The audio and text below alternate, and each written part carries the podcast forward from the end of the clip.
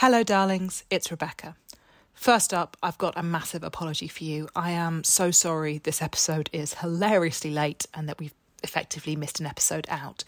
Uh, this is because a combination of my work and my mental health has just meant that I haven't been able to get the episode done any sooner, which is a real shame because it is a great one. Demi is a lovely guest on top of being a lovely person and a brilliant poet, so I'm really pleased to be able to finally share this with you. The delay in getting the episode up does mean that some of our notice board recommendations were out of date, but I've got a couple of replacements which I'm going to do up front now. So, first up, two awesome London poetry nights, Boomerang and Speak Equal, both of which are either defunct or dormant, depending on which team members you ask. They're both coming back and joining forces for one night only to raise money to fund Caz Teague's top surgery. Caz is a fantastic poet and a very dear friend to all of us at Dead Darlings podcast, and we are really excited to be able to support them to get this vital gender affirming surgery. The event is on the 2nd of May at the Jago pub in Dalston. The lineup hasn't been announced yet, but the teams behind Boomerang and Speak Equal include some of the best poets from the London spoken word scene. So if the fact that it's for an awesome cause isn't enough to tempt you to come along, the fact that it's going to be an awesome night of fantastic poetry really should. For more information, follow the Eventbrite link in the show notes, and you can also find Caz's GoFundMe there, where you can find a bit more information about Caz, why they're getting the surgery, and what the money will go towards. Then the second event I want to let you know about is to do with our brilliant interviewee, Demi Anter. She is celebrating the first anniversary of the publication of her collection, Small Machine, with an online event on April 30th where she'll be reading from the book. Again, the Eventbrite link is in the show notes, so if you like what you hear in the episode, you'll have the chance to hear more of her work very shortly. We're working on sorting out our next interview, but it may be slightly later in May than usual. Thank you so much for bearing with me, darlings, and I'm really sorry for the long wait. Now, on with the show.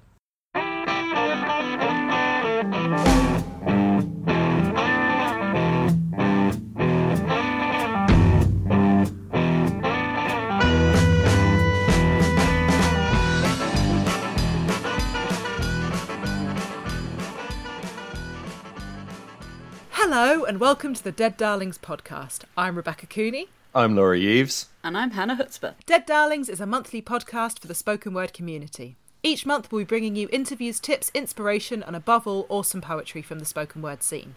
We'll also be telling you what's on and where you can submit your work. This month, we'll be interviewing Demi Anter. And we'll be hearing a poem from Ned Ashcroft. And we'll be giving you a preview of our book review episode where we'll be chatting about Whatever You've Got by Molly Naylor, and that will be out later in the month. But first, what have you been up to since the last episode? Rebecca? I've been to fucking poetry nights, is what I've been up to. What? My brain let me out. poetry My brain fucking let me out, and I went and did poetry, which is very good for my mental health, though not so good for my sleeping patterns. Uh, but yes, uh, so I went to Process. I went to Process's birthday uh, at the end of February. And that was fantastic. They've had a year as their as their kind of first year, and uh, very sweetly, Kayla and Tyrone, who run the night, were the features for that because they were like, "It's been a year, we're going to do it," and it was it was very lovely. And they did a thing which I've seen other poets do, and mostly kind of in the sort of ex boomerang sort of circle of poets. Like I think Jake and Tyrone have done it. Poets performing other poets' work, so they swapped yeah. a poem which is really good fun actually just watching people just find new things in it or sort of say you know I mean, uh, I've seen Tyrone do it with one of Kayla's before, and Kayla is Jewish. She has a lot of Hebrew words in her um, poems, and Tyrone was just like, "Yeah, I don't, I don't know how you say that, but yeah." Uh, but it's just, it's just delightful and funny, and it's kind of a, yeah, it's a bit of an in joke that you can kind of get in on very quickly. So I thought that was very lovely. So yeah, that was that was a really nice night, and seriously, Process is such a nice night, guys. Go to Process; it's lovely. And then we had Genesis, which is also a very lovely night, and I, for various reasons, haven't been able to make it for ages, and uh, it was lovely, uh, and that was run by a certain Laurie Eves with assistance from this woman called Hannah Chutzpah, and they were both very charming, very lovely. Hey, And, hey, uh, hey. We introduced Hannah as the glamorous assistant, not she is just. the glamorous. I insisted. assistance I, I was feeling very glad. One, one, one could be charming and glamorous. I thought the glamorous went without saying, but we'll say it. Hannah is both charming, glamorous, and able to assist. Glamorous is harder to get across in podcast form. So our listeners just kind of have to picture glam. Doing a big hair flip. It Yeah, she's there dripping in jewels. Um, and uh, obviously, we should we should also mention musical interludes from Joel Orteson as well. Oh, yeah. Uh, yes, got to got to mention the whole team. And it was just it was just a lovely night, and I love Genesis. It's the nicest slam uh, that I think I've ever. I yeah, it is just it's just it's just got the atmosphere right and it's fun. And there were a lot of new people last night, weren't there? A lot of people who'd never been to poetry before, a lot of people who'd never been to Genesis before. Genesis gets a really good mix for that. Yeah, I don't know if it's the proximity to the university, the fact that it's in a cinema and they do quite a bit to promote it. I'm not sure, but it does, it does get lots. And people, I think, do come out of the the screens and sort of go, "Oh, what's what's going on there?" Yeah. And then think, "Oh, maybe we'll go to that next month." It's great. Um, which means that sometimes the scoring can be a bit up and down, but it just makes it a lot more fun. And yeah, it's lovely. A slam is a big old game, and Genesis is how I prefer to play that game. So yeah, that was good. The other thing I did was I applied for Glastonbury, as I said I was going. Yeah. Um, my yay, my um, professional and personal and poetic to do list is now so long that I am having very, very detailed stress dreams about it. And I woke up the other night having completely forgotten about the Glastonbury deadline, but I remembered it in my dream. Wow. And in my dream, I was going, "Oh shit, yes, I must do that. I need to sign up for that." Um, Yeah. So I'm having very boring dreams, but I am. They are actually they are actually helping me remember deadlines. well, that sounds positive. Yeah, yeah. I don't know what to make of that. So, um, yes. So, what have you guys been up to? I have slowly been starting to get back on the horse with actually creating new things. Just about. Um, New shit. New, new shit. shit. Um, or I've been talking for literally years about how I have a poetry project on the go about objects, potentially with a working title Hoard, about um, objects and the meaning we kind of give them. And I started arranging mm-hmm. the stuff that I've produced from, I don't know, just pre pandemic till now. And I think I have a decent narrative arc. And then I looked at the poems on the list and the things that I was talking about in the poems, and then I went, and now I need to go away and have a big long think about whether I actually could even publish these without having to have a lot of. You know, when you've written something that's so personal that you're like, oh shit, I'm gonna have to have a chat with people in my life before this goes anywhere. No, I don't know that feeling, Hannah. I never have those conversations. Yeah. Just publish it and then and then lose friends and relationships. I mean, lots of your collection was about your ex-girlfriend. You don't. You, you were never going to run it by her. Like ex-girlfriends don't count. You know, as long as you're not Oh, yeah, like, that's true. prick about it, which you If were. you don't want to be in a poem, don't fuck a poet. But and don't fuck with a poet. Um, but yeah, so I'm I'm True. I I on the one hand am quite excited that something seems to be taking shape, and on the other hand, there's a big part of me that's doing it like, oh, I don't know. Um, but yeah, I did that. I got even more into houseplants than usual, and I have eh, something on the boil about uh, attempting to grow a lemon tree from pips. I don't know. I, I I've I've started writing things which are demonstrating that I am in my mid to late thirties at this point, and broadly, I am enjoying the pieces. And there is a part of me that goes, "This is never going to win a fucking slam." Is uh, gardening, gardening. Oh, thank No God, someone's finally tackling the meaty topic of gardening. Um, but If you go in like that, I think it could win. fair enough. Fair enough. I mean, I don't, I don't know. It isn't. It is definitely leaning into the, you know, like we get up at the beginning of, of slams and open mics and go, listen, it's not all people writing about nature, but at some point you get to a certain stage and Yeah, you think, yeah, I but that's want a the fucking nice shit. tree. It's a fucking nice tree, okay? And maybe it does say something about the world.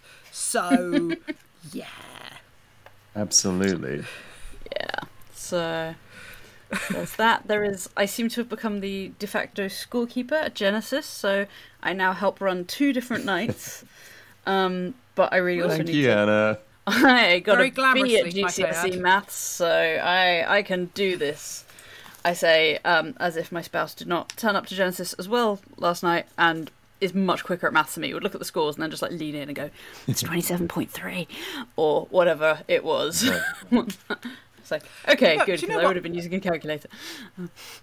I maintain, and obviously I don't score, so you know if you're doing the scoring, like yes, probably be good at maths. But the thing is, being bad at maths makes slams a constant surprise for me. I've no idea if I've got through. It's always it's always Yeah. really nice to yeah, it's great.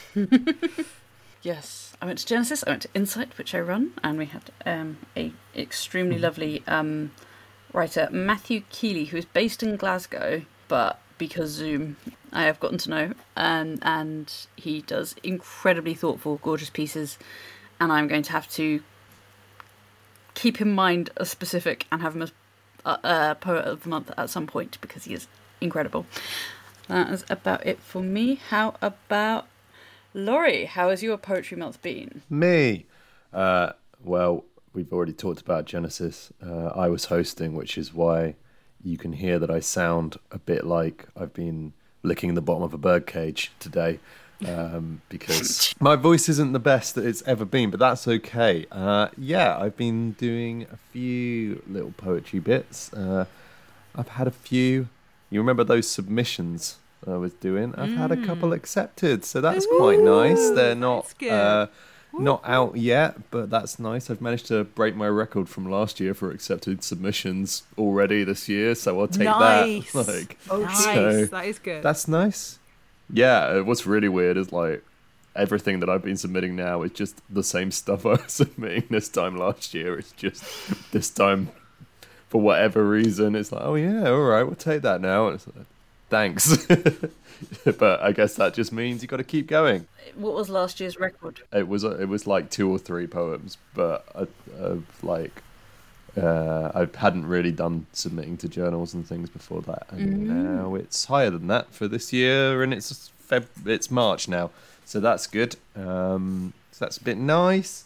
Um, been reading some poetry, which has been very lovely. I picked up after we recorded Sam Grudgings' book, uh, The Bible Two um, because I enjoyed our conversation so much and have been reading it. Uh, I finished it. Um, uh, I say this in the nicest possible way. It's a wild book. Have you guys read it? It's absolutely I wild. have- I like no, I need to. it's like it's feral. It's like I don't quite understand what I'm reading, but I am enjoying it a lot. I don't understand quite how I'm meant to read it, like what way up the book is meant to go, or whether I'm reading right to left or left to right, or whether it's getting bigger or smaller. It's uh, there's a bit where um, one of the poems is actually like um, formatted after the formatting in House of Leaves, and it feels like reading that book, but in poetry form. It's absolutely uh, bananas, and I say that with love and like appreciation because I very much enjoyed reading it. So that was good. I feel like brilliant but slightly confusing is a vibe Sam is is, is actively Yeah, aiming for. yeah, absolutely, yeah. absolutely. Um, I picked up um, the book Sonnets for Albert by Anthony Joseph, which won the T.S. Eliot Prize at the beginning of the year. Um, I think we recorded our Manorism episode just before or just after. Manorism was shortlisted but didn't get it because it went to Sonnets for Albert. That's a really interesting book that I think we should try and cover at some point. Um, it's a collection of sonnets about um, the poet's uh, absentee father in Jamaica, and uh, it's uh, yeah, just a really interesting, thoughtful collection that I really enjoyed reading and uh, had a lot of fun with. Um, a couple of others as well. Yeah, I've uh, been. I finally got around to Eat or We Both Starve by Victoria Kennefick, which was really cool. For our book club this month, we're doing a Bad Betty book, um, Whatever You've Got by Molly Naylor. So I've also picked up a couple of other Bad Betty books that I'm excited to dive into. So that'll be pretty fun. Um, Genesis, which we've talked about. I don't know what else has been going on. That's been my little bit of time in poetry. It's been a short. February is a short month. It is. we moved true. through it quick. That's true. Right, shall we do our hot topic then? Shall we have a little chat on a Hot topic. Yeah, I thought what we could talk about this month um, was something that's kind of come up a couple of times in different guises, and there was one night in particular that we were all at that it's kind of it it, it, it was something we were really chatting about, which was years ago. But um, whether or not performance poems should, particularly those that purport to be from personal experience, should actually be true. So, like I said, there was an incident a few years ago that we were all at, and the guy that won the slam had done this poem, and he was a, a white guy from South Africa, I think, um, Yeah. who did a poem about child soldiers being kidnapped, but it was from the point of view of the child soldiers, sort of describing watching his mother and sister be sexually assaulted and murdered and then dragged away to serve. And Yeah. it was quite visceral and it just felt a bit fucking weird um which you know because the other side of that is are we going to say that all poems should be literally true so there's no room for any sort of leap of the imagination or mm. you know Yeah. because that point well you know no one can put on a play it must always be about the self in ways that are quite Yeah. dull but this i think Boring. yeah, and and quite puritanical almost, but it was really fucking uncomfortable. And I wonder if it's I don't know something about having a framing device in there that kind of makes it clear that there's a layer of artifice in here. Mm. Yeah, I mean, I mean the first there's kind of two parts I think to tackling it. One is mm. the fact that any any poetry, any writing is a translation of the truth. It is not mm. the hmm. actual truth of something that happened exactly Yeah. as it is. And in doing the translation of whatever it is that happened to be true, you're going to make decisions consciously or unconsciously about how you make that translation.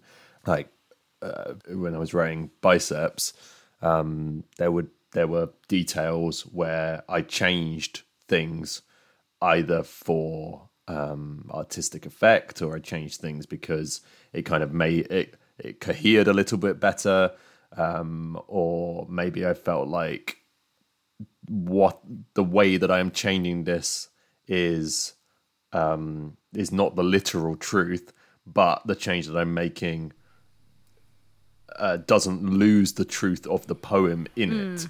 It, it what I'm t- what I'm talking about is still true, even if I'm you know changing details. Like uh, change the color of like bed sheets, I think it was in one of the poems, because then it, it because then I had like oh actually if I did if I change the color of them here, then that's got a nice like echo of something else happening in the collection elsewhere. For example, like for an artistic effect. Um, and I think a poem can still speak to truth without hmm. being literally I have written down a diary entry level of truth. Yeah, But like, there might be things like if you change like three details about something, then you can't identify the person that it's about, and that gives people some privacy, and potentially gives you some plausible hmm. deniability about your writing. Like there's ways you can. There's this thing I want to talk about, but I don't want to go him, him over there, that person I knew three mm. years ago. That's the one I'm writing about. Like, I think mm. that is completely legit and frankly sensible and moral. Um, mm. Yeah, that goes back to what you were talking about when you were in when we were talking about earlier. You know, yeah, your what to project that write and who about. to yeah. what, how much of your um, life um, Yeah, you want to share. the, the fact that you are having this layer of artifice allows you to write it. Yeah. But yeah, I suppose two things. I mean, one, yeah, like you say, all writing is translation, and poetry. It's supposed to like we keep using the word literally true, and we're using it in that slightly not actually literal. Because if you're talking about the literal truth, you know, I have a poem about my friend leaving a, a, a shitty relationship in which she f- grows wings and flies away, like literally feathers burst out of her back oh and my she god, flies that away. happened. Yeah, it was very traumatic. She's fine. She's got a really good vet. You know, it's great.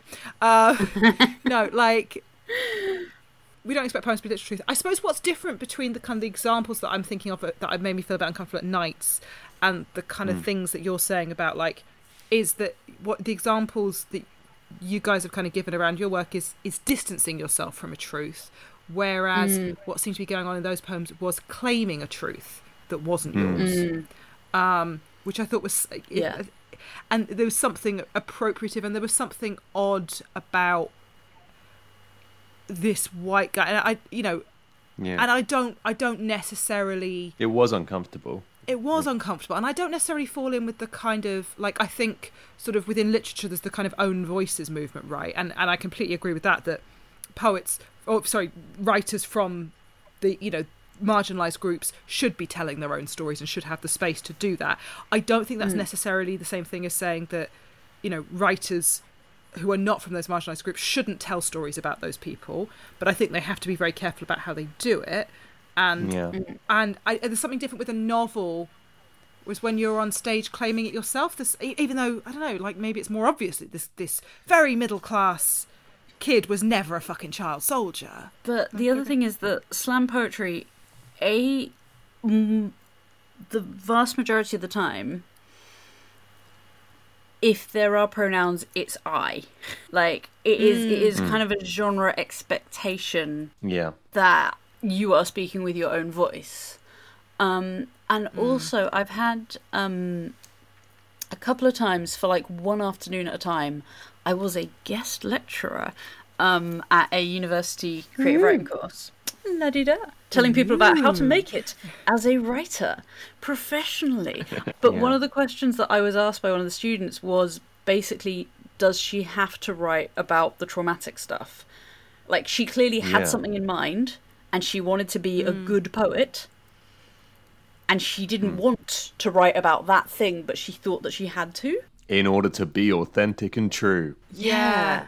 And I advised her that she absolutely did not have to do anything she wasn't comfortable with. And also, frankly, there's a lot to be said for like honing your craft until you're ready to do the big thing justice. If there's something that you know you want to write about mm. eventually, like rushing into it when you're also still learning how to write well just seems like a kind of recipe for disaster. And well, not recipe for disaster, but it seems like, yeah, you're potentially messing mm. yourself up two different ways. Yeah, and I mean the other thing I also find myself thinking is like, fucking more fool me for expecting everything to be true, right? There is this odd, hmm. and I don't know that there's many other art forms where we sort of expect it in that way. You're right. There is that thing about it's I, it's personal, it's about the self. And again, this sort of touches on sort of stuff we've said before about slam, but you know, I, I've spoken with poetry as well, and sort of that sort of trauma mining, right, that goes on, and that sort of trauma competing, which isn't healthy. But then, Yeah. like, I can't work out if that's encouraging people to mind their own traumas or if it's sort of saying, oh, if you don't have a trauma, just borrow one from somebody else, from a fucking Yeah. child soldier. Like, I think going back, I said, "Oh, there's two things about this," and then Yeah, I said sorry. one, and then and then the second one I didn't get to. But it, it's great, because because I think the ways you've both been talking about it have like illuminated what would have been a pretty crap point. So for me at the moment, I'm working on a project that, to me, is fiction. Um, it's poetry, but to me in my mind it's very much this is fictional. This is not a truth of of me or myself. I mean obviously it is because as soon as you know if you read a fictional novel you get something of the writer in it. You get something of their thoughts and feelings in it. So it is it is illuminating to truths in ways but it's it, and it is about the self in ways but to me i've got this project at the minute that i'm working on that i in my head am thinking this is fictional. And i think it's really interesting the the terms you you guys brought up there like um saying that when you perform poetry there's a genre expectation as it were. It's like i expect with this genre that what i'm going to see is true. I expect with this genre if i'm a writer that what i have to say is true and that it's particularly with slam poetry that it's got to be in order to tell my truth it's got to be something that's kind of dark or traumatic or or a bad thing that has happened. And if you don't have that then you've got to somehow claim that and claim this kind of victimhood in what you're writing and saying even if it's not true. And i think particularly when it's an egregious grab like that uh, like the ones you've brought up rebecca it leaves a really bad taste in the mouth for the audience. But where is the line between between this person has overstepped and claimed claimed this narrative in a way that is distasteful and feels dishonest and feels like it's exploitative of that genre expectation? And where is the this person is telling a piece of fiction and mm. therefore they can kind of do what they like is it in the way that it's framed like as, as a as a performer do you have a an obligation to realize that the people you're performing to are going to assume it's truth and therefore you should be framing it as fiction or mm-hmm. does the writer or does the performer actually not owe the audience anything on that I think a framing device can be easy to put in and and can Yeah. add something if it's done well.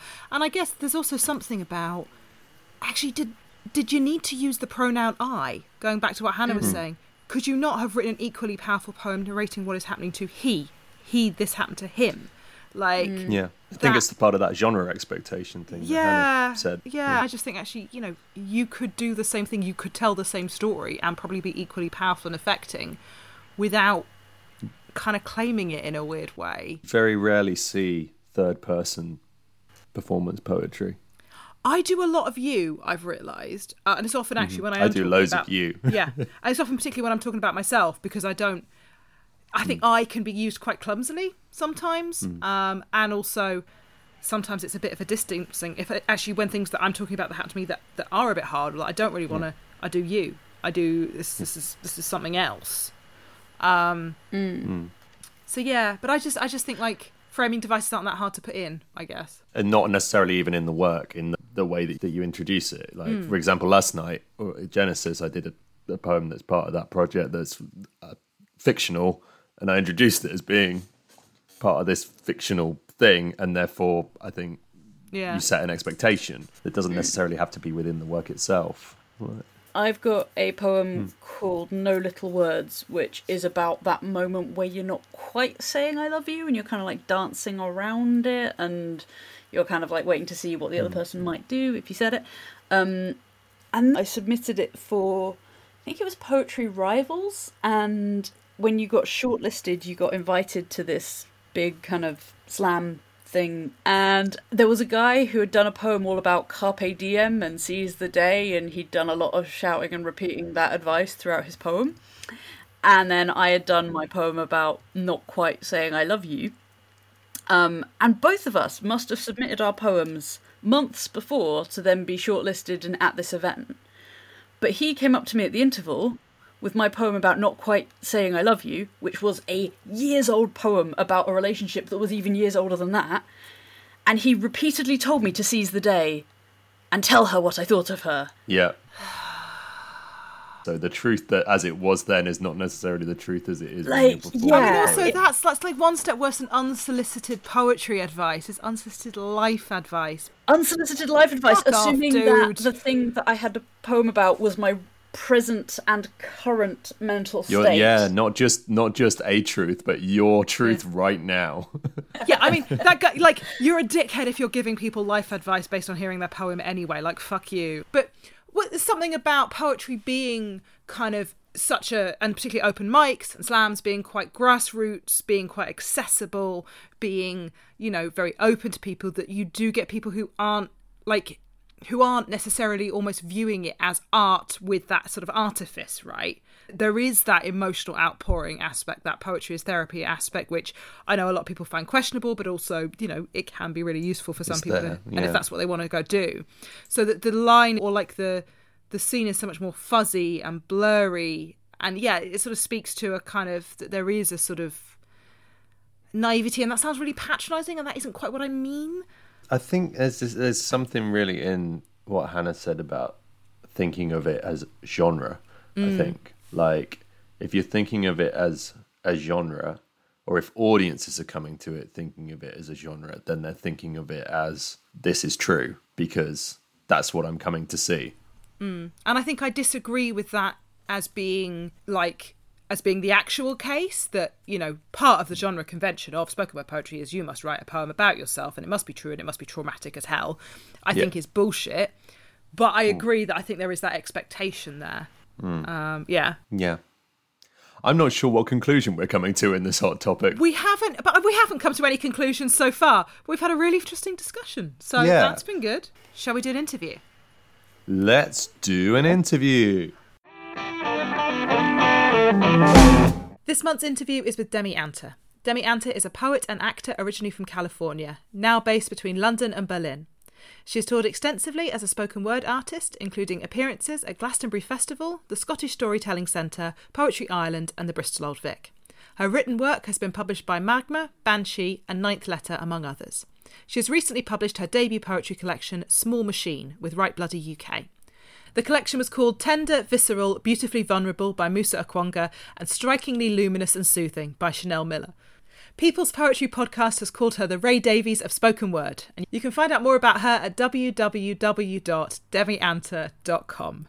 Demi, thank you very much for joining us. Would you like to kick us off with a poem? Has anyone ever said no? No, because poets like the attention. Yeah, no, they never go. You know what? I just don't. don't I'll Don't really want to share my poetry. All right, then I would I would be happy to. Thank you for asking me.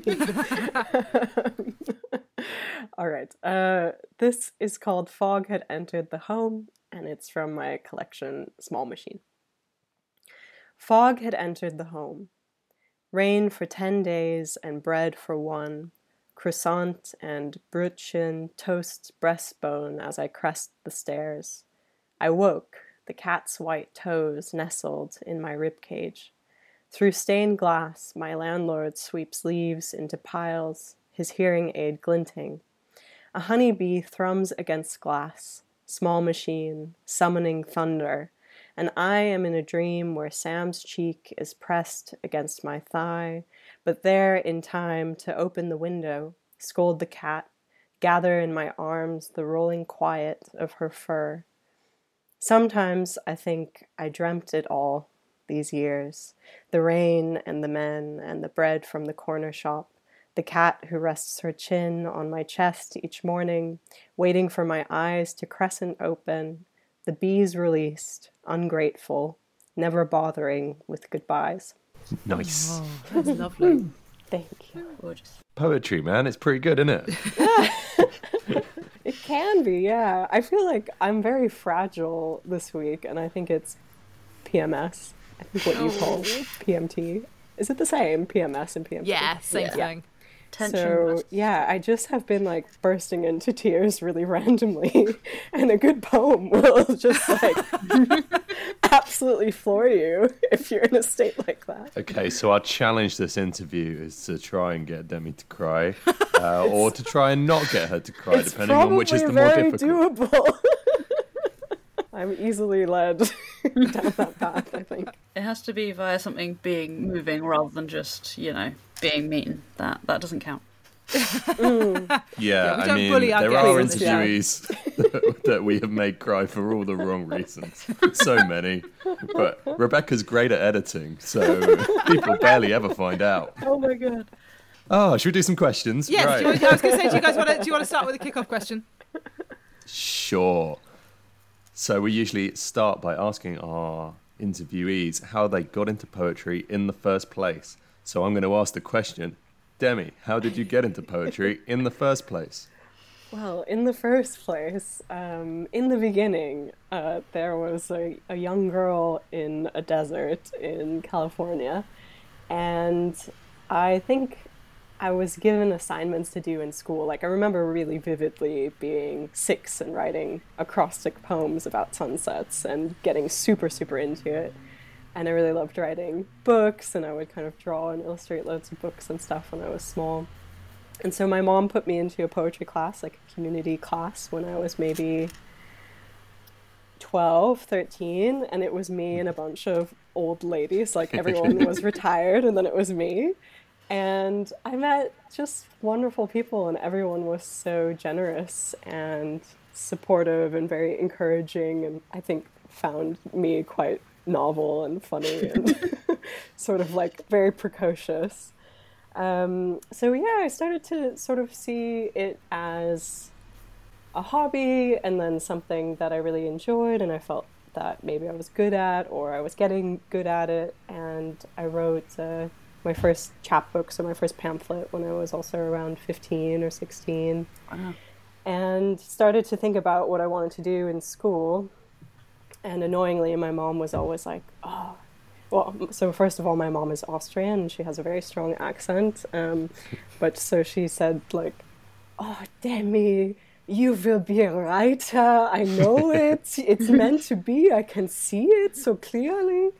And I found that very annoying. I was and say, how can you be an rebelled. artist with supportive parents? Yeah, I know, I I feel like those two things don't go together at all. I I feel like was- you've yeah, got to yeah, be yeah. told you're going to be a doctor, doctor, or Or just at least have a sensible fallback. No, Yes. my parents are so um, wild. I mean, they're both very crazy. I will say in the nicest way, but it's true. but uh, yeah, so she, they've both been always very supportive and quite into writing themselves, like not professionally, but just have enjoyed it a lot as well, and big into reading. Mm-hmm. So yeah, but you know, of course, because of that, I was like, oh, I'm not going to do that. I'm going to do something else, and I came up with loads of other ideas in between. But by the time I actually did apply for my undergraduate degree, I did apply for creative writing, and I was doing a little bit of like readings here and there, and I had a poetry mentor when I was doing the first pamphlet, also when I was quite young. Um, but yeah, it really developed in school. And um, when I was 18 and just arriving at university, so literally the week before we started our classes, we had a I'm trying to think what what the right word is like a big kind of ceremony like a welcome ceremony for all of the freshmen and mm-hmm.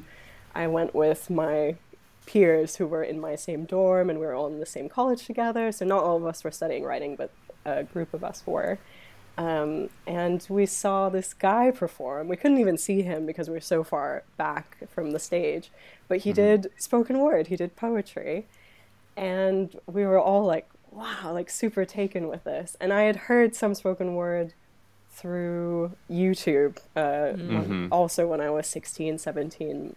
Feel like that's a big thing for people of our generation. Yeah, I think definitely. And I know, you know, like uh, people talk about button poetry and stuff like that. Mm. And I, I don't think it was even button, but I think it, it was a U.S. poet, so more kind of it was a, from a poetry slam. Um, mm. This very very famous video by Anis Mojgani where he does "Shake the Dust" and another mm. poem, and they're super super beautiful and. Um, and I was so moved by them. They're really these uplifting, kind of life affirming poems. And I thought, wow, I wish that I could do that, but I was very shy. And when I saw this teacher perform, I found out that he did a class in the school. And um, so we signed up. My new friend who was sitting next to me, we were both like, let's try it. and so we were also the youngest in the class because normally I think you had to be a junior or something to sign up, but we sort of had special special access through we were in like a weird part of the college so we signed up and it was very it was very scary and i think i did my first poem probably with my eyes closed um, and shaking. Yeah shaking to my toes you know but um, but we loved it and we both kind of found our voices really strongly there and the, the teacher whose name is Kip Fulbeck became a very strong mentor of mine for years. Still i mean i still write to him when i have questions professionally or just like life questions. He's mm. he's been very amazing to me. So yeah, that was really it. Amazing. Um, and then I mean, since then you've been kind of part of a number of different poetry scenes. Obviously, yeah, sort of the, the, the one there, yeah. and then sort of London and Berlin. And I was just mm-hmm. wondering sort of how they kind of uh, compare with each other. Are there any really obvious differences between them in terms of stuff like kind of attitude or or the type of material and the style you get, or sort of just the, the ways in which crowds behave? Mm-hmm. Yeah, for sure. I mean, there are loads of differences. I feel like also, you know, I have some experience, but I'm definitely not an expert. So I'm sure there's so much that can be said and analyzed for those questions. But I think, like, a funny thing I remember when I first came to the UK to perform, the first gig I was hired to do in England was Glastonbury, which was obviously like huge. Just yeah. Yeah, was, oh, yeah, yeah, coming in small there. Uh. yeah, I mean, it was, yeah, absolutely. this is why I have like a very strange relationship with poetry in the UK since I've moved here because I think I listen to friends now or people who in the scene talk about these different events and stuff and I'm like I sort of know of that but I wasn't here at the right uh-huh. time and I didn't come up with everyone in that way. So it's yeah it's quite strange like I feel sort of part of it but also sort of outside of it still you know which anyway it's fine it takes time. But um but yeah so because of that uh, I remember Fay um, Roberts was writing our descriptions like doing the blog that year uh-huh. and said about me something like that I had a very sort of typical American slam poet style, and I was like, oh, should I be offended by that? I don't know. What does that Well, mean? You know? look, Fay was just laying it out. They, they were just putting it on the table. They were like, Yeah. look, all the British poets are self-deprecating all the time. That's our thing. and there's Americans coming here. She's coming be here sincere. with confidence, yeah, earnestness. She might actually like herself, which just isn't on. Trust me, I don't. So it's fine. I'm I'm one of you. Um, but yeah, I think that kind of. Uh, also, I don't. Uh, it's not that I. I did not actually take offense to it. I thought it was quite just funny and interesting to think.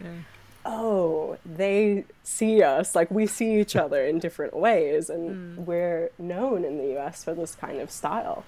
Um, and because in between I had been in Berlin, which is just a fucking free for all stylistically. like you go to a slam and nobody performs in the same way. Sometimes not in the same language. Very often people are not performing in their native language either.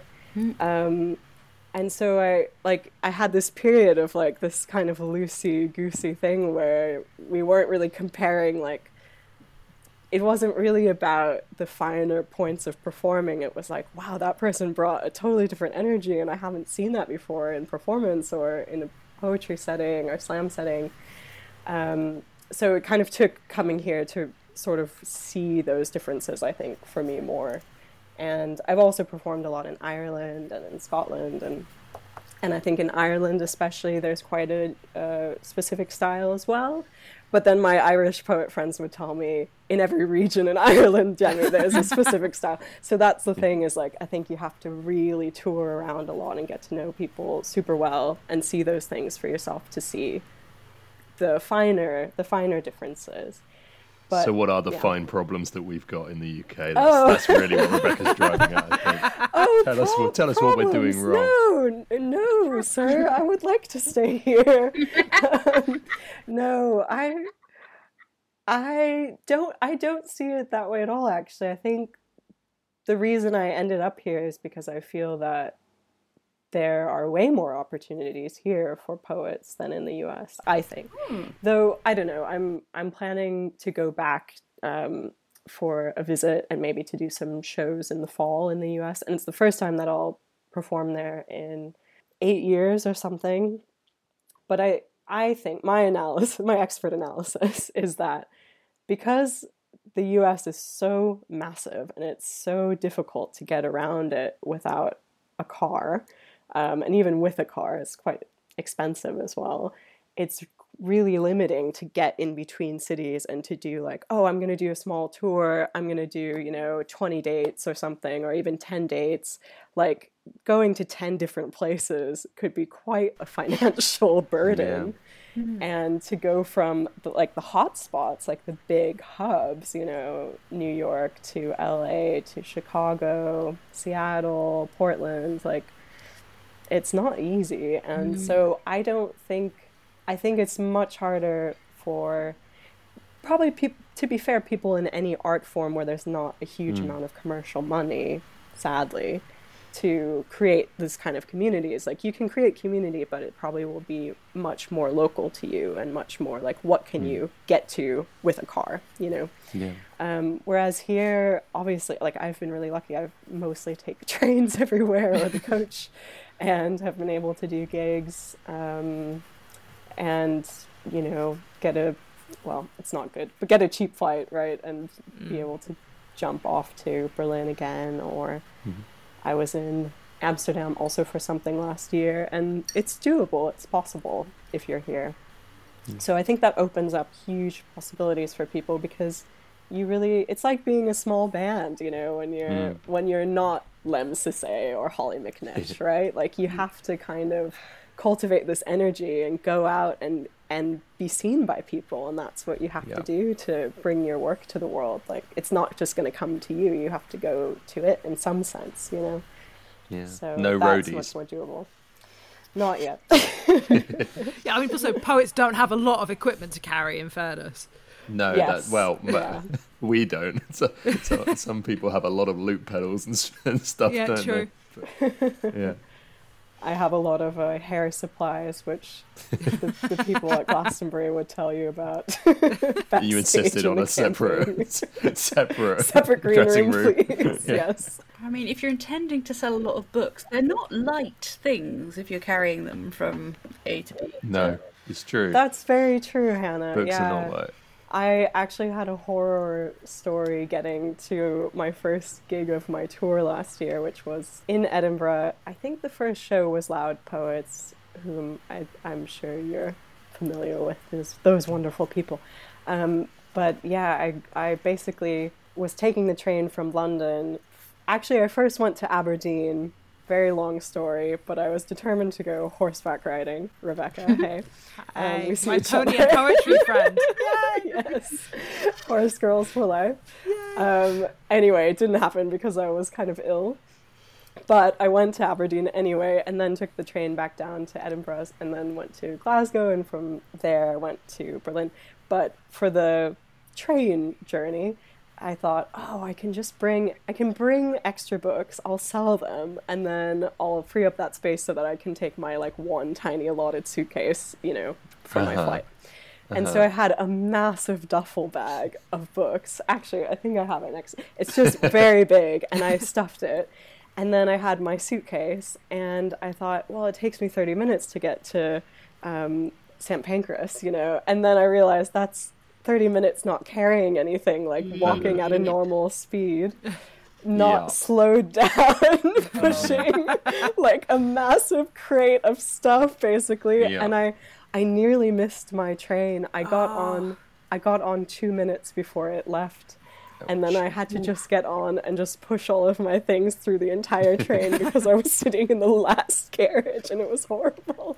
Speaking of books, uh, Small Machine. Tell us all about it, please. Yes, so my first collection is Small Machine. Um, it came out with Write Bloody, and Write Bloody is a very interesting publisher because they actually started in the US, like me, but they have um, branches in Canada, Write Bloody North, and they have Write Bloody UK, which is published uh, and edited by Fern Beatty, another wonderful poet. And um, they have been active here for I think three years now. This might actually be now the coming on the fourth year of releases. Um, so it's still quite a small operation in the UK. I think I was the third or fourth to come out with a book with them. Um, and yeah, it's just been a very delightful process. I heard Fern talk on a different poetry podcast actually, and I thought immediately that she just sounded very cool and I loved how she talked about the idea of it because it's definitely also a spoken word publisher in particular. Um, and I thought this would be a place where I would be understood and appreciated because some sometimes you know the the spoken and page poetry debate rages on so it's very nice to be able to have those conversations and be um, yeah with someone who gets it very well uh, and yeah, so the book was accepted in 2021, just as I was leaving Berlin to come to London, and it was published in April last year. Um, in the midst of me doing my master's degree, which I would not recommend to anyone. Don't do that. It was horrible. Oh, interesting. It was very stressful this time a year ago. I was going to say that that's two quite kind of time consuming, kind of, yeah, extremely pressury things. Yeah, it was very, very, very intense. And also, I was in the midst of doing my our Shakespeare section of school, so my degree is in acting, and um, we had a, I think, seven week, six week long Shakespeare project, and uh, it was. I, I think probably easily the most demanding of the course, and my teacher was very kind to actually give me days off to work on the book, which she said, we'll just treat it as if you're an actor, you got a job, that's normal, that you have off days for rehearsal, like non availability. She said, this is your work as well, so tell me how much time you need. And I asked very, like, may I please have three days? And she said, yes. and yeah, I could, I don't think I could have done it without those, you know, committed days because basically I was going to school, coming home, and directly working on the book all night, as well as like tour planning and all of that kind of stuff as well. So, yeah, it did get published, but I think the less glamorous side that a lot of people probably don't realize if they haven't gone through a book publishing process is that you have to do so much work with the marketing as well and all of that kind of preparation. And very few publishers have the kind of budget and resources to do that for you and to like mm-hmm. get you reviewed in a major newspaper or get you featured here or there or set up a tour. So that falls to you basically, and yeah. it's very time consuming. It's like a completely different job than the writing as well.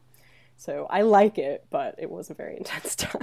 and I mean, speaking of that kind of traveling around and that sort of need mm-hmm. to tour, like one thing I found really striking about Small Machine is the way that the poems sort of evoke a sense of place. So, in particular, you get mm-hmm. this idea of what it is to be in Berlin. You I sort of ended up thinking of Berlin in quite subtle ways like it's it's a backdrop for what's going yeah. on um, yeah. and i just wondered how you kind of go about kind of capturing the essence of a place in a poem is that something you're sort of mm. conscious of trying to achieve well yeah it's such a good question so one of the people who i kind of met through the book is an author called Rory MacLean and Rory MacLean wrote one of my favorite books ever but it's my favorite book about berlin which is called Berlin Imagine a City.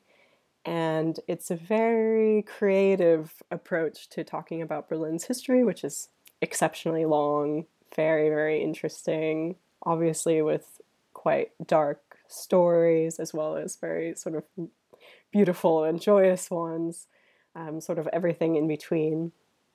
And it's historical, it's slight, some things are slightly fictionalized, but it's mostly nonfiction and I read it, and it's prose, but I was very moved by it. And I think when I started thinking about that book again, years later, working on my book, it all kind of made sense to me finally. Uh, this is kind of what my book is about as well. Like it's it's not just about my story. The poems are very personal, but it's sort of about existing in that particular city during those years that I was there, and it really starts and ends with the time that I was there. So when I started thinking about place, it all kind of clicked together finally like this is what the book is actually about. So place was very important in that sense that it tied things together thematically. Um, but i think the other interesting thing what i've been thinking about a lot recently is about the idea of travel writing because rory i think would call himself a travel writer, and I spent have spent time with him now. Um, basically, I asked him for a quote for the book, and he really kindly agreed. And then we we've become friends, and he's sort of mentored me a lot. And he's a super super lovely, like such a kind person. It's unbelievable. But uh, I never really thought about travel writing as what he did, as that book. I never thought about Berlin Imagine a City as a mm. travel book necessarily um, because it wasn't about someone, oh, I've arrived and now I'm going to discover what the yeah. city is about. And it wasn't Bill Bryson's style and it wasn't a guide or anything like that. Mm. Um, and then I started thinking a lot about other writers that I really love who've written about place in a powerful way, like Annie hmm. Ernaux, who just won the Nobel Prize for Literature. John Berger also has a few really incredible essays that are about place, but also about personal history. And um, and yeah, it's only only very recently that I've realized, oh, what I'm doing is also kind of connected to travel writing, and I never really thought about it like that. Um, and that's I think sort of where I'm interested in exploring further, also since the book. And the poems that you've written span both English and German. Could what mm-hmm. the process like creating a bilingual poem? Yes, also great question. Um, so it started quite organically. That I think probably the first book, the first poem, sorry, that I wrote that had both English and German was this poem Ode to Sommersprossen, which means Ode to Freckles. Sommersprossen literally means summer sprouts, mm. like they're sprouting on your skin during the summer, which I think is a lovely word. Beautiful image. it's very funny as well.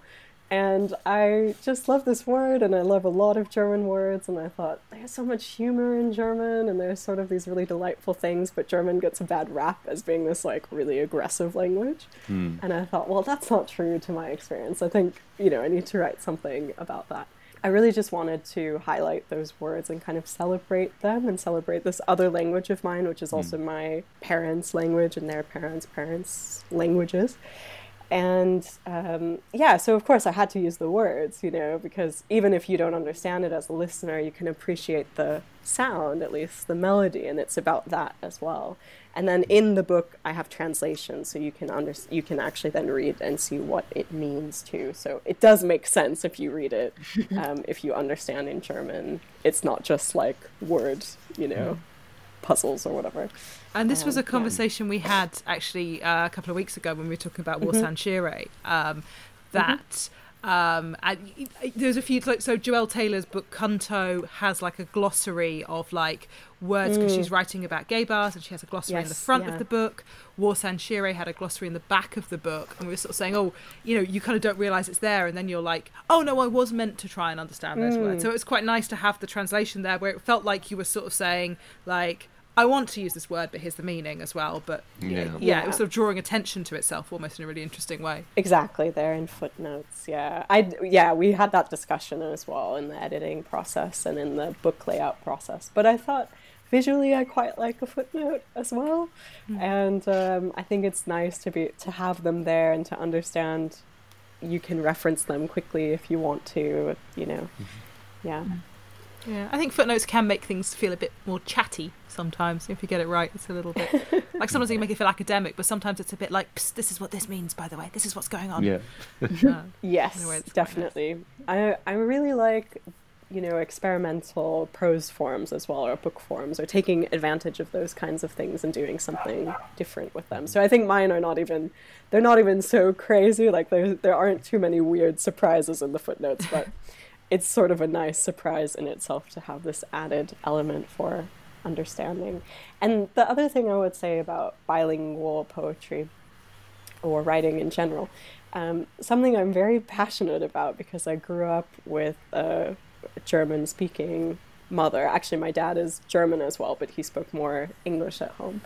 Um, I am used to understanding the world in these two ways. My mom and I often talk and flip back and forth between the languages, and my life in Berlin was very much like that as well.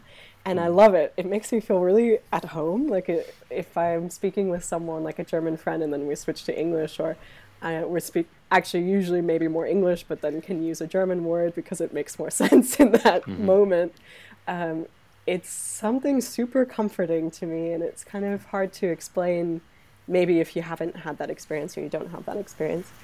Uh, Yeah. and I think actually, though a lot of people do, many people grow up with at least two languages, sometimes more. And living in Berlin, especially, it's so multicultural, and people are speaking, you know, like German is the national language, let's say. English is the de facto, in actuality, language. Then you have huge populations from other countries, from Turkey, from um, yeah, like Vietnam, like many, you know, there are lots of different languages around you all the time, and you can always switch around.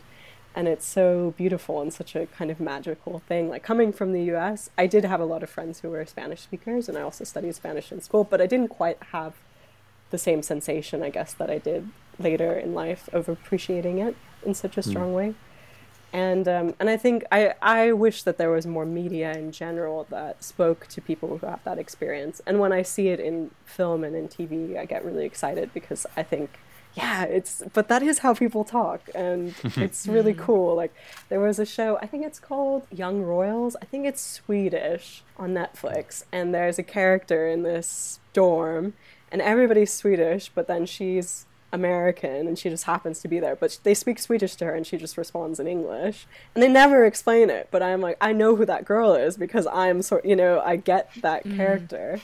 And yeah, I just think there could be much more of this actually because it's it is definitely a real experience for a lot of people. Yeah, I think that makes a lot of sense. And I mean, I wonder if with poetry as well, like I'm thinking about um, Tim Clare has a thing about kind of the best writing happens when you almost get a bit of a category error in your head where you kind of put two things together that you wouldn't Mm, necessarily think belong yeah, together. And I wonder if having two Yeah. languages opens up the opportunities for that a little bit. For sure, yeah. I'm also, uh, I just started learning Italian.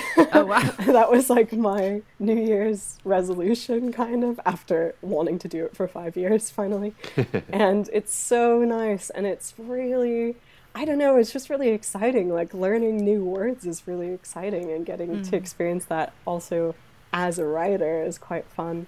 Like, I recently learned the word for whiskers.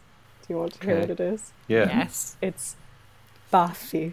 B A F F I. Baffi. Ah, Buffy. And Very it's so nice. cute. Buffy. That's very Buffy. cute. so Baffi. yeah, I think there definitely it opens up because as soon as you like learn a word, I was in France also for the first month of the year, and I was with friends who are learning, some who are French speakers and some who are learning French, and I was thinking it's so funny to be here and to read things because I don't have the same kind of understanding that they do. I don't get what that word means, but I get what it reminds me of in the mm. languages mm. that I do know, and that creates quite funny moments sometimes, you know? So there's Yeah. something nice about being in the in between when you're also not completely fluent and you're sort of like swimming between all of these different ways of understanding for a while.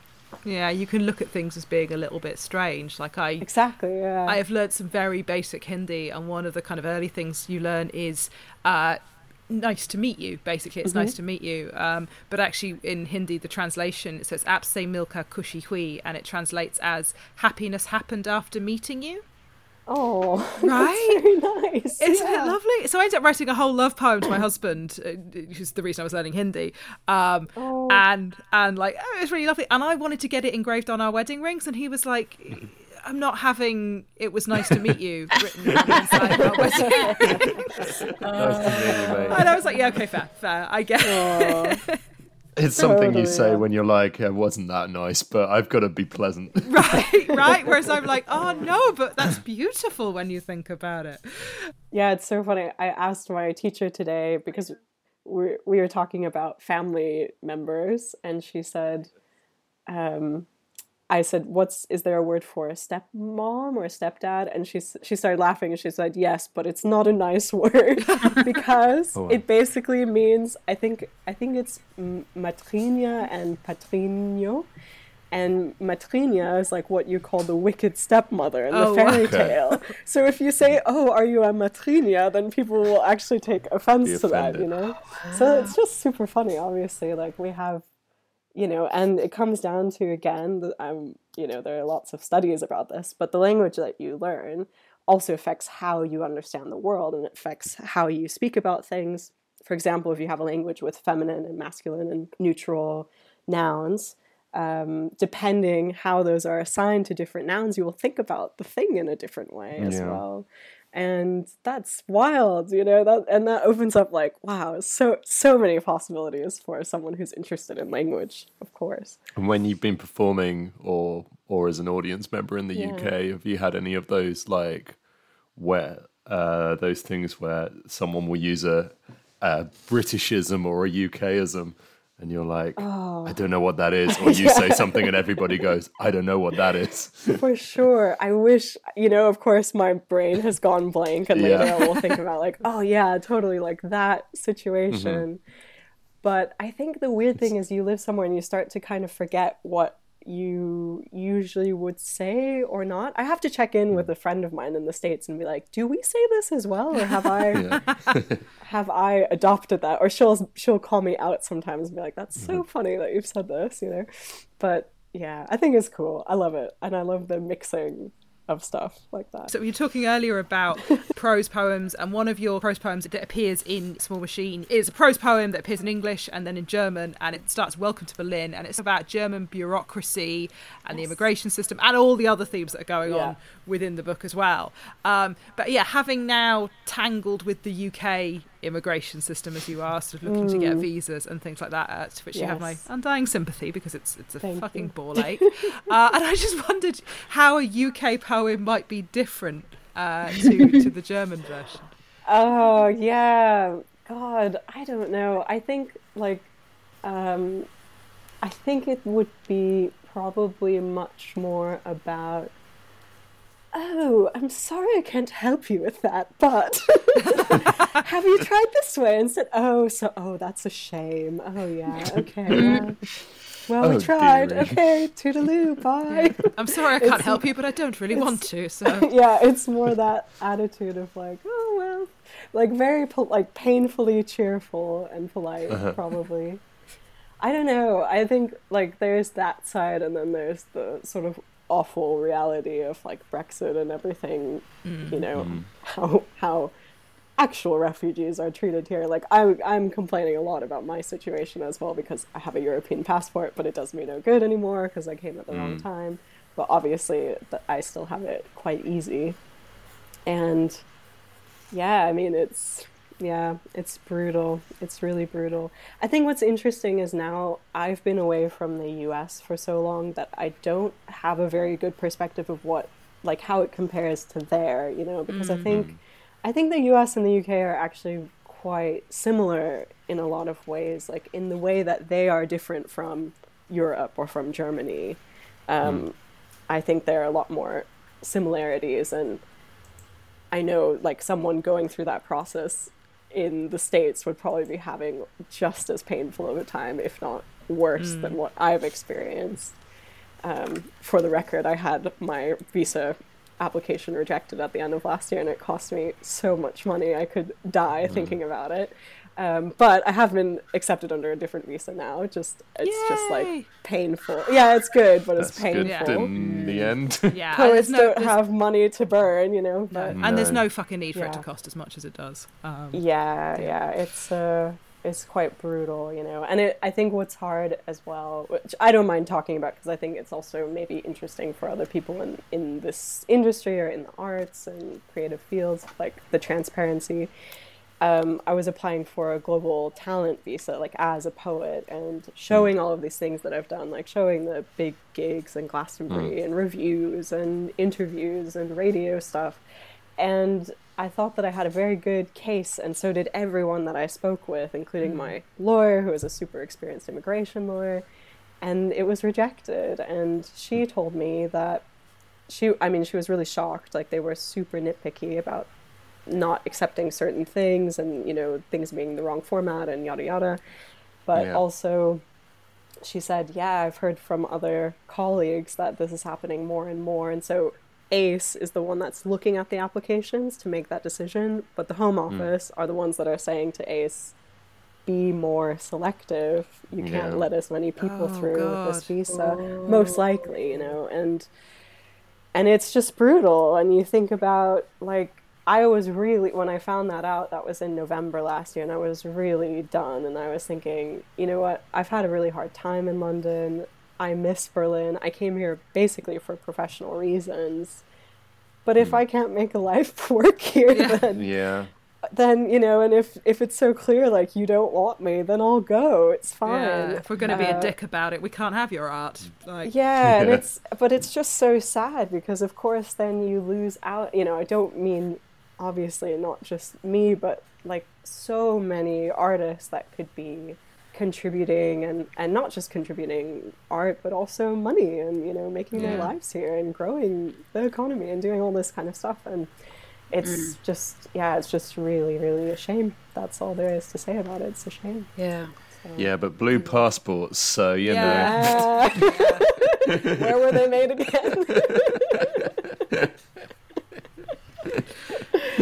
oh, I mean, I get to be smug because I'm still technically a European citizen, so Oh, I you? got best of both. of- Yeah, I'm half Irish. So I got Oh, you Irish got passport. Irish, yeah, I yeah, got- I you got got, both, an Irish yeah. passport, haven't you? listen, I'm trying to find uh, English or not English UK based husband, but it's uh, has not has not worked out so far. So If anybody Yeah. listening uh, is interested, you can contact the podcast. Um, yeah, well, you know, not anybody, but let's say yeah. I'll let you guys judge for me. Yeah, we are also a dating agency these days. Someone with nice cheekbones who's not a shit. Yeah, there you go. Someone read the book. exactly. Yeah. Dead I mean- actual darlings. Yeah. We're trying to bring lovely people together. But speaking of good cheekbones, I'm quite Yes. pleased with the segue. Tell us, Oh. tell us about oh my the life-size David Bowie pillow. Oh yes, oh yes. That's so funny, Rebecca. I thought, saw that question. I was like, I haven't talked about this in so long with anyone, and it's like this weird little known fact about me as well. Like that was like another life of mine that doesn't exist here.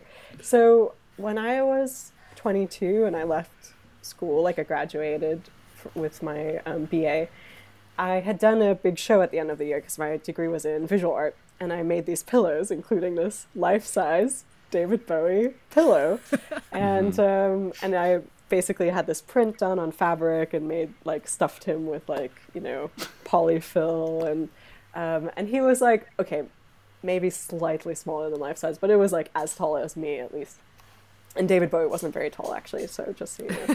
um, so yeah, and I got so much good feedback from these pillows I made. I made that one. I made other like square pillows with like celebrity faces on them and like cats and things, cats that were important to me, things like that. And so I put them on Etsy, and I started an Etsy shop called Proxy Shop. Um, it's not it's not online anymore, but for a couple of years before I moved to Berlin, I sold pillows around the world. And the bowie pillow i made smaller ones. They were very cute. Like i actually usually have one around but i don't have one here at the moment. What was your bestseller? the bowie sold really really well. Well that was the one that really went like viral especially the like little ones. Um but it was a picture taken from i can't remember his name now it's a very iconic picture of him with the um that like big kind of balloon Okay, sort of yeah, the big trousers, trousers. yeah Ah, Yeah. yeah. the black and white ones that this Classic. Japanese photographer did that he worked with a lot. And Nice. um, yeah, so very beautiful, I think, from the 70s. And uh, yeah, they did really well. And basically, they went viral um, just before I moved, like a few months before I left for Berlin, and a few months, sadly, coincidentally, before he died. He died just before I left for Berlin as well um, which was really gutting. Yeah, so that was a big part of my life for a couple of years, and it was really fun. I loved doing the shop, actually. It was so, so fun. But I just couldn't realistically move everything over when I left, and I was kind of Oh, wow. changing Yeah. direction a bit more with my work as well, so I closed it down. Amazing. Yeah, I just I saw that reference in your bio, and I just was like, I don't know where that's. I want to know more about that. And I wasn't sure if it was to do with because in, the, in, in Yeah. Small Machine there is a man who looks like David Bowie. And, There's a lot of David. I mean, I love David Bowie. yeah, No, yeah, the the Bowie affection predated the man, but then the man it was very exciting to meet someone who looked like him. I have to say, as a, a friend of mine, I told that story to was like that must have been so great for you. but basically, yeah, I'm a big, big, big Bowie fanatic, and if you want to see it, you can still see pictures if you search for life-size David Bowie. Found it. we usually wrap our interviews by asking if you have a piece of advice that you want to share with our audience. Yeah. Now, it doesn't actually say written down writing advice, it could be advice about creating pillows and stitching and stuffing and how to really get David Bowie's face looking great on a pillow. So please take that question in whatever direction you would like. that's Too, that's too open ended. I don't know what I what I should say. Um, just any advice. Well, I I would say in general, whether you're a poet or doing something else, maybe in a creative field, I think it's good to have a goal, but it's very important to remember that life happens totally not in the way that you expect ever. So you can work towards something, but it will most likely take you down a route that you can't even imagine at the moment existing. And often that's even better than the thing that you want to happen. So I never thought that I was going to be actually performing and doing spoken word on a professional level when I started doing it. It was just like a fun thing that I really liked to do. Um, and that all sort of came about, I don't know, not randomly, but it was a big surprise and I decided to go with it. And I think there's really beauty in allowing those things to happen in your life and embracing them. um, and embracing surprise because yeah, I think you can't, you just can't plan. So just go for it. Amazing. And yeah, would you like to round it off with another poem? Yes. Thank you. That's a relief. yeah. So actually, I thought I would read something new. New shit! Uh, yeah. Um, New shit! We're going to sync that up in the edit and it's going to be great. Yeah. So I, I wrote something just this week, so it's not, you know, it still needs work, let's say, but it's the first thing I've written in a while that I was like, oh, all right, that could be, that could be something. so, um, okay. With Adam in the snow. We finally resorted to wrapping our feet in plastic bags, but the water still got in and froze. Watching the family up the mountain, their young boy wearing glasses. Robert! They called him. Adam and I laughing at the idea of having children, at the idea that I could be mother to a Robert! practically children ourselves, I loved feeling cozy, cold, swaddled in blankets. That cabin, belonging to his mother's ex, where we slept in the basement and argued when we weren't having sex or going for drives. How he offered me the wheel, how he liked black ice. Adam found danger exciting, and he was the perfect first boyfriend for a goody two shoes, Harvard bound teacher's pet like me.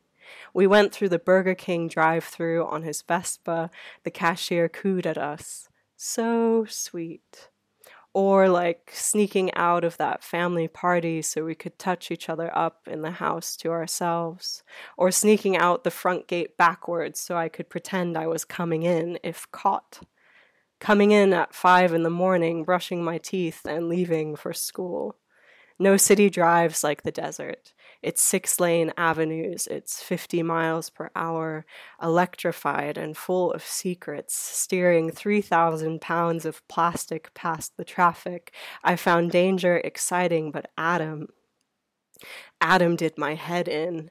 The day they found the knife in his car, and the long talks with his mom, and the time he bunch- punched the wall through the bone, and his dad so disappointed, and the song we tried to write, and the night I found out about the other girls, and I couldn't fix their son, but I tried, and I tried to get the song out of my head, but it's still there sometimes.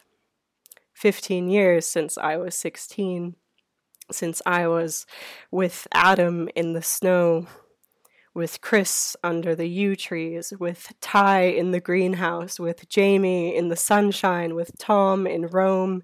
It didn't get easier, and it hasn't been better than that day up the mountain.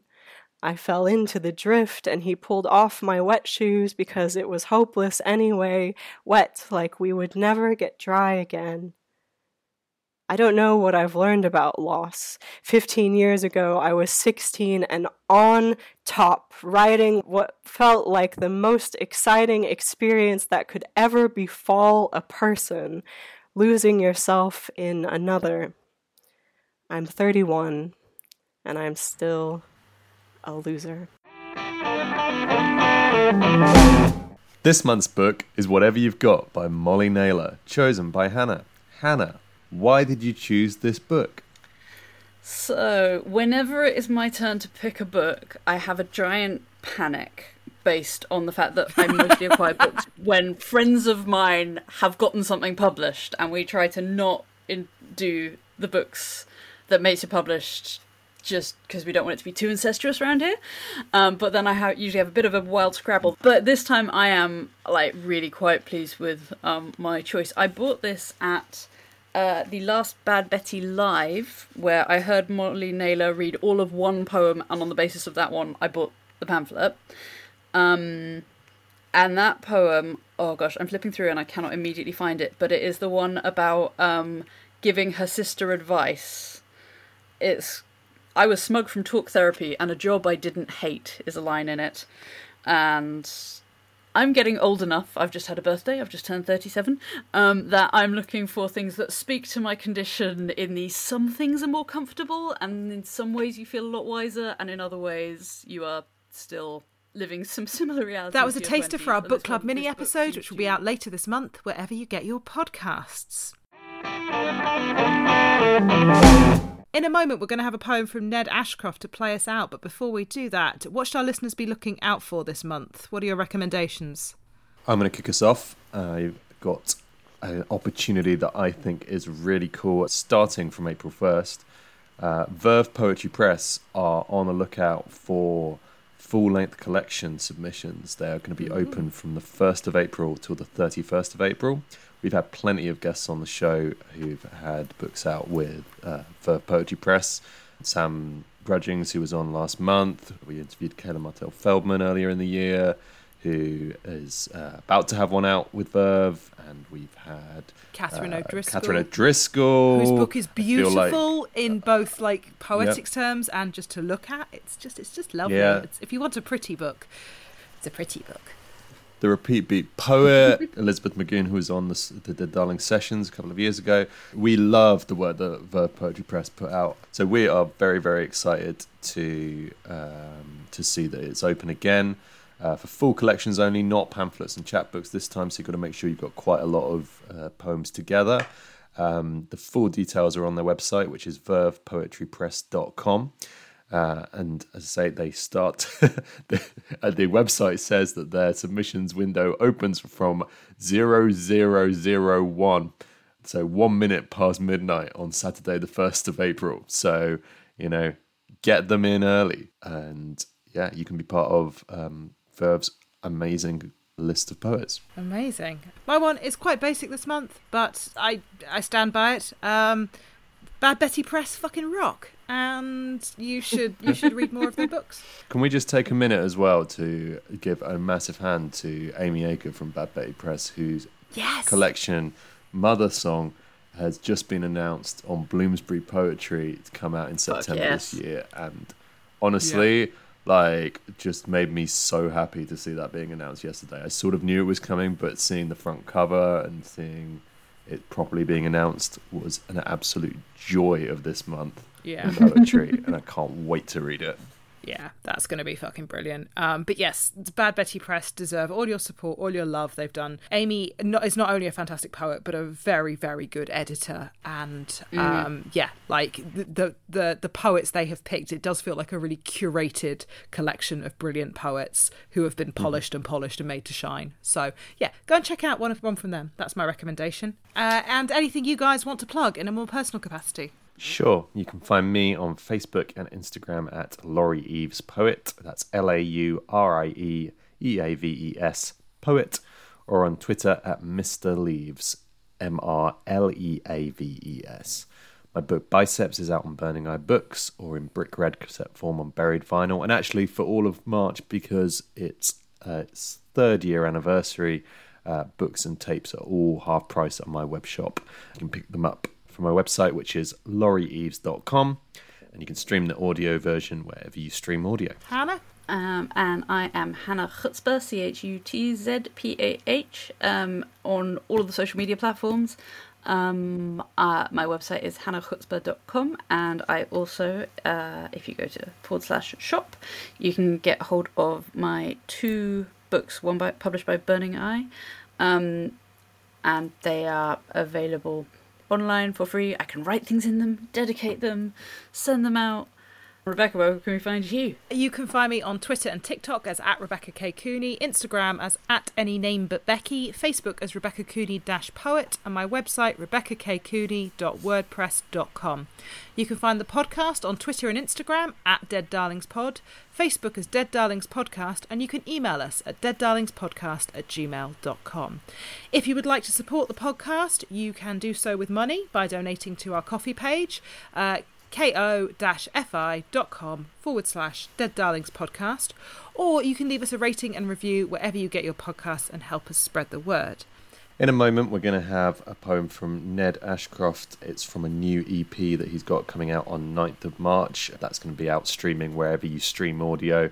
I don't know if there's a physical edition. They probably don't do those anymore, but check it out wherever you can. I think it's called Softness. But before we hear from Ned, I want to say thank you to him for letting us share his work. Thank you to our guest, Demi Anter, to my co hosts, Laurie and Hannah, to Texas Radio for our theme music, and of course to you guys for listening. Bye. Bye. Bye. It's time to be brave. It's time to stand in my own two shoes and say, This is my path, my place. I feel calm in this space. I feel charmed but disgraced by mistakes I've made. Swayed by the prattling pirates of a truthless trade, preyed on by the sparkling sirens with their half baked praise.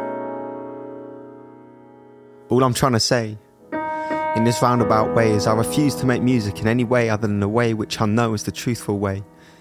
I refuse to play these games, refuse to be a slave to the plays, to sit and pray to the craze, to sip and take from the fame, leave my spirit in the shade, say it isn't because I'm vain that I'd trade these keys for a name.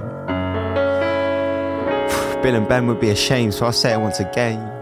I'm feeling kind of brave. Feeling like I can stand in my own two shoes and say this is my path and my place. Because I feel calm in this space, and I feel charmed and graced by the taste of putting pen to page. I think I'll say it once again. Man, I'm feeling kind of brave.